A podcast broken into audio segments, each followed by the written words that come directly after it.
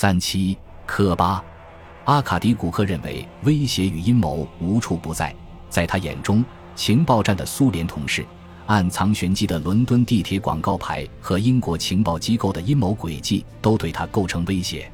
科巴的来信让他的怀疑上升到无以复加的地步。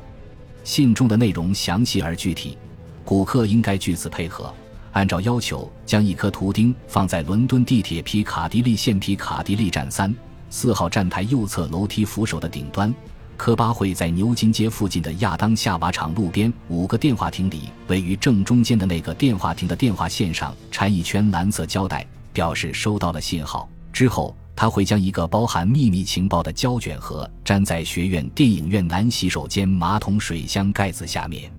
古克直到22天后的4月25日才又想起了这件事。这位负责人看了一眼这封特别的来信，认定这是一起阴谋，一个军情五处布置的诱饵，一种引他上钩的蓄意挑衅，意在使克格勃出丑，然后把他驱逐出境。因此古克没有回应。古克合理地认为他的住所一定受到了军情五处的监控，一名真正的英国间谍肯定知道这一点，不会冒着被发现的风险来给他送信。他不知道的是，科巴知道军情五处的监视安排，可能会选择在无人监视的复活节午夜后送信。古克将信件搁在了一边，庆幸自己挫败了一起可疑的阴谋。但科巴并未善罢甘休。沉默2个月后，6月12日，第2封信件又在午夜10分塞进了古克的信箱。这次的内容更耐人寻味，信封里是一份2页纸的军情五处文件。那是一份驻伦敦苏联情报官员的完整名单，每名间谍都按完全肯定、基本肯定、具有嫌疑进行了分类。同样，附件答应提供更多的秘密情报，并对一套新的暗号和情报传递方式进行了说明。如果古克同意联系，他应在7月2日或4日午餐时分将他那辆乳白色的梅赛德斯奔驰汽车停在汉诺威广场北侧的停车计时器处。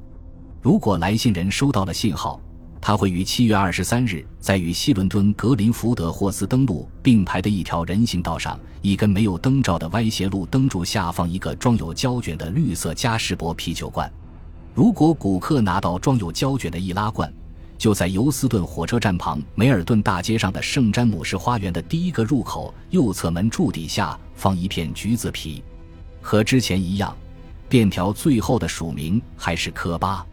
古克叫来了反情报负责人列昂尼德尼奇坦科，在使馆阁楼上一边喝着伏特加抽着烟，一边就此事的疑点进行闭门讨论。古克仍坚持认为此事是一起拙劣的阴谋。主动投怀送抱的间谍被称作上门者，他们与那些被选中的间谍相比，更容易引起怀疑。克格勃已经掌握了文件所揭露的内容，他们虽然准确，但并无帮助，换句话说，就是一些低级情报。古克这次又没有想到的是，科巴是故意提供一些他可以证实的情报来证明自己的可靠。尼奇坦科并不太相信这是军情五处的一次挑衅。文件似乎是真的，其内容准确无误，简直就是英国安全机构所掌握的一份克格勃情报站的作战编制表。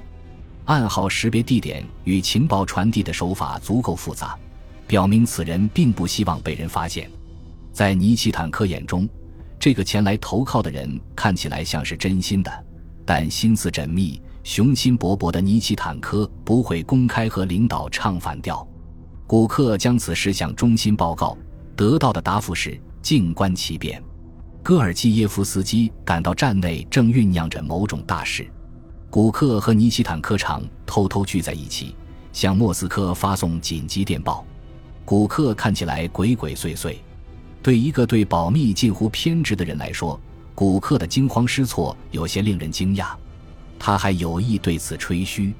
6月17日早上，他打电话让戈尔基耶夫斯基去他办公室，关上门严肃地问：“你想看一些非比寻常的东西吗？”古克将2份影印件放在了桌子上。“上帝呀！”戈尔基耶夫斯基低语道，“我的天啊！这些东西从哪儿来的？”他浏览了一下克格勃官员的名单，发现了自己的名字，他被归为基本肯定一类。他立刻领会到了其中的含义，编写了这份名单的人不能确定他是一名克格勃特工，传送这份情报的人也不知道他秘密为英国服务，因为如果来信人知道的话，他肯定会向古克揭发他，以避免自己遭到暴露。科巴肯定掌握一些秘密，但他目前为止还不知道戈尔基耶夫斯基是一个双面特工。情报很准确，他一边说一边把文件放了回去。是的，古克说，他们干得真不错。解副报告员斯拉瓦米舒斯京问他如何翻译这份文件之机，戈尔基耶夫斯基又仔细看了一下其中的内容。米舒斯京对英国人能够搜集到如此准确的克格勃人员情报感到惊讶。戈尔基耶夫斯基非常清楚这些情报来自何处，但他更多地感到了困惑和不安。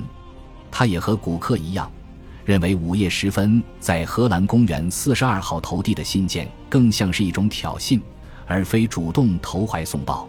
英国情报机构肯定想做些什么，但如果英国人释放了一个诱饵，为什么史普纳没有事前提醒他？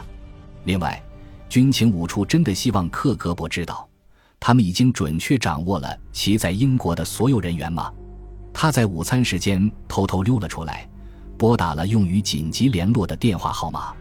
维罗妮卡·普赖斯马上接听了电话。怎么回事？戈尔基耶夫斯基问道，讲述了古克公寓收到的神秘信件和他看到的内容。维罗妮卡沉默了片刻，然后他说，奥列格，我们需要面谈。戈尔基耶夫斯基1个小时后到达安全屋，詹姆斯·史普纳和维罗妮卡·普赖斯已经在那里等他。我知道你不会这么做，但有人在捣乱，他说。之后他看了看史普纳脸上的表情。哦，天哪，不会真是你们干的吧？维罗妮卡说，据我们所知，当前没有展开任何挑衅行动。戈尔基耶夫斯基后来指出，军情六处对此事的反应一如既往的镇定，但实际上英国情报机构里有人自愿充当苏联间谍的消息在少数知情人中引发了恐慌，激起了对于历史重演的恐惧。和从前的菲尔比、霍利斯等间谍丑闻败露时一样，英国情报机构现在不得不再次进行内鬼调查，以找出这名叛徒。如果内鬼听到风声，他可能会意识到克格勃情报站里有人向英国人告密，那么戈尔基耶夫斯基就危险了。这名带路党潜伏得很好，能接触到机密情报，并对开展间谍活动很在行，因此有必要阻止他将更具破坏性的秘密透露给苏联人。为军情五处和军情六处工作的人数以千计，科巴就藏在他们中间。不过，在即将展开的排查行动中，英国情报机构拥有一项巨大优势。无论这名间谍是谁，他不知道戈尔基耶夫斯基是一个英国特工。如果科巴是诺克顿小组的成员，他肯定不会在明知戈尔基耶夫斯基会立刻向军情六处报告的情况下还这样做，而戈尔基耶夫斯基确实将此事告诉了军情六处。他肯定会首先向古克揭发戈尔基耶夫斯基，确保自身安全，但实际情况并非如此。因此，寻找叛徒的工作应该由那些知道戈尔基耶夫斯基底细且完全可靠的官员全权负责。寻找内鬼行动的代号为埃尔门。少数熟悉戈尔基耶夫斯基专案情况的军情五处人员在反情报部门 K 机构负责人约翰·德弗雷尔的领导下，负责找出内鬼。他们在德弗雷尔的办公室外开展工作，对其他人保密，是一个秘密组织中秘密部门内的一个隐秘小组。小组之外的人没有察觉到任何异常。埃尔门小组组员们自行为这个内鬼起了一个怪病者的绰号，这一俚语不太常见，但可能是由斯派克·米利甘在其50年代的作品《傻瓜秀》中首创，指一种难以名状的痛苦、疾病或病患，就像哎呀，我得了一种讨厌的怪病 Nudgers， 还有睾丸的意思。伊丽莎·曼宁汉姆·布勒1974年在一次聚会上被人发展后，加入了军情五处。这份工作早已融入他的血脉。他的父亲以前是检察总长，历史上曾起诉过一些知名间谍，包括军情六处双面特工乔治·布莱克。二战期间，他的母亲曾训练信鸽飞往法国德战区，以帮助抵抗分子把信件带回英国。曼宁汉姆经过严格挑选，他十分可靠且为人谨慎，很早就了解了戈尔基耶夫斯基的情况，并被吸收进拉姆帕德小组。对奥列格在丹麦掌握的情况及与军情六处的联系情况进行分析。1983年时，他在军情五处人事部门任职，很适合寻找潜伏的间谍。本集播放完毕，感谢您的收听，喜欢请订阅加关注，主页有更多精彩内容。